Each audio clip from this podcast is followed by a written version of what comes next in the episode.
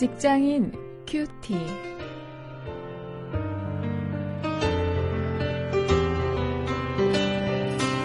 안녕하십니까. 6월 4일 오늘 사도행전 1장 15절부터 20절 말씀을 가지고 말씀에 이끌리는 사람들 이런 제목으로 함께 말씀을 묵상하시겠습니다.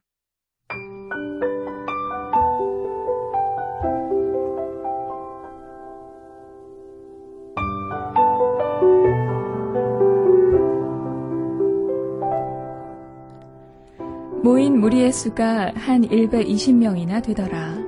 그때 베드로가 그 형제 가운데 일어서서 가로되 형제들아 성령이 다윗의 입을 의탁하사 예수 잡는 자들을 지로한 유다를 가리켜 미리 말씀하신 성경이 응하였으니 마땅하도다. 이 사람이 본래 우리 수 가운데 참여하여 이 직무의 한 부분을 맡았던 자라. 이 사람이 불의의 삭스로 밭을 사고 후에 몸이 곤두박질하여 배가 터져 창자가 다 흘러나온지라.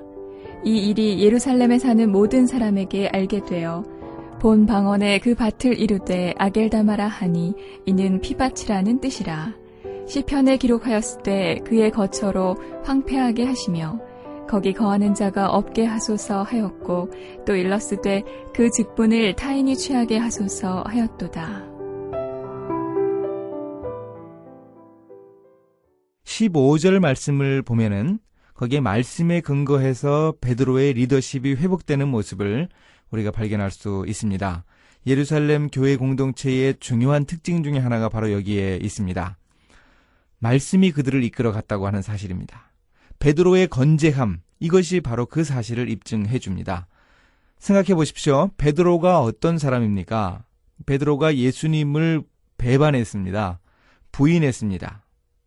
그런데도 그 공동체 구성원들은 베드로에 대해서 예수님이 분명하게 말씀하신 사실을 인정하고 있는 것을 우리가 확인할 수 있습니다. 무엇인가 하면 그의 리더십을 그 교회 구성원들이 인정하고 있는 것이죠. 베드로가 주도했습니다. 그들은 누가복음 22장 32절 말씀을 확신했던 것입니다. 그때 예수님이 어떻게 말씀하셨습니까? 이렇게 말씀하셨습니다.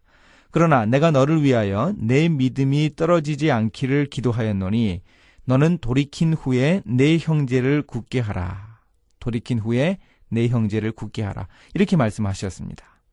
또한 예수님이 베드로에게 그 사랑을 확인하시면서 내 양을 먹이라. 이렇게 세 번이나 말씀하셨던 것. 요한복음 21장에 나오는 그 사건을 기억하시지 않습니까?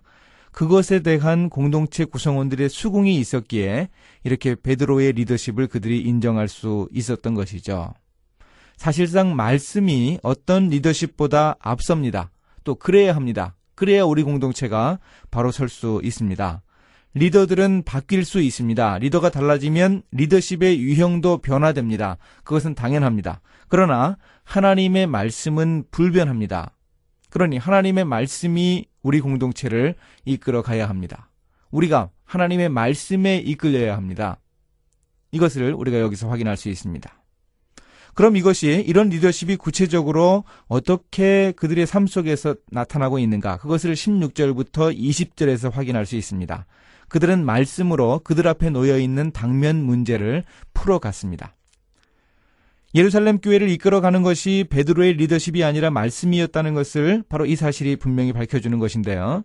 말씀이 공동체 리더라는 것을 실제적으로 입증해 줍니다. 베드로는 유다의 배반과 그의 죽음도 말씀에 기록된 것을 이룬 것이라는 사실을 부각시키고 있습니다. 그리고 또한 다른 사람이 그 죽은 유다의 직분을 이어가야 한다는 것도 구약의 말씀의 근거에서 찾아내고 있습니다. 20절에서 바로 그걸 보여주죠.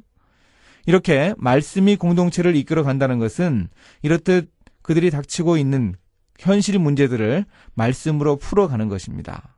과연 우리는 일터에서 생기는 여러 가지 문제들, 그것들을 말씀으로 해결하려고 하는 그런 의지를 보이고 있는가 우리가 돌아보아야 합니다. 말씀이 우리 삶을 이끌어 간다는 것은 우리 삶에 생기는 여러 가지 문제들, 여러 가지 어려움들을 우리 삶의 모든 순간순간에 정말 말씀을 통해서 해결함 받고 인도함 받겠다 하는 그런 의지이고 그런 믿음의 표현인 것입니다. 이제 실천거리를 찾아보시겠습니다. 과연 우리는 우리 삶을 하나님의 말씀이 이끌어 가도록 하고 있는가 한번 돌아보죠. 일터 속에 나의 삶을 말씀으로 조명해 보아야 합니다. 일하는 태도라든지, 일하는 방법이라든지, 인간 관계라든지, 내가 추구하는 내 인생의 목표라든지, 이런 여러 가지를 말씀으로 조명해 볼 수 있어야 하겠습니다. 이제 기도하시겠습니다. 하나님, 말씀에 이끌리는 삶을 살 수 있게 인도해 주시옵소서. 내가 하는 생각이나 행동이 말씀이 합당한지 스스로 자문하며 일할 수 있도록 인도하여 주옵소서. 예수님의 이름으로 기도했습니다. 아멘.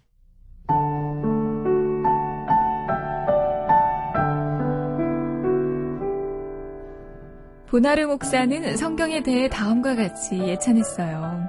내가 피곤할 때 성경이 나의 침대가 되고, 내가 어둠 속에 있을 때 성경이 나의 빛이 되고, 내가 굶주릴 때 성경이 나의 떡이 되고, 내가 병들었을 때 성경이 나를 고치는 양약이 되며, 적적할 때 성경에서 많은 친구를 찾는다. 일을 할 때 성경이 나의 도구요. 놀 때에는 성경이 나의 즐거운 풍류로다. 자, 우리도 이렇게 성경에 대해 예찬할 수 있습니다. 하지만 무엇보다 우리 삶 속에서 말씀이 우리를 주관하신다는 확신을 가지고 살아가는 것이 더욱 중요하겠죠?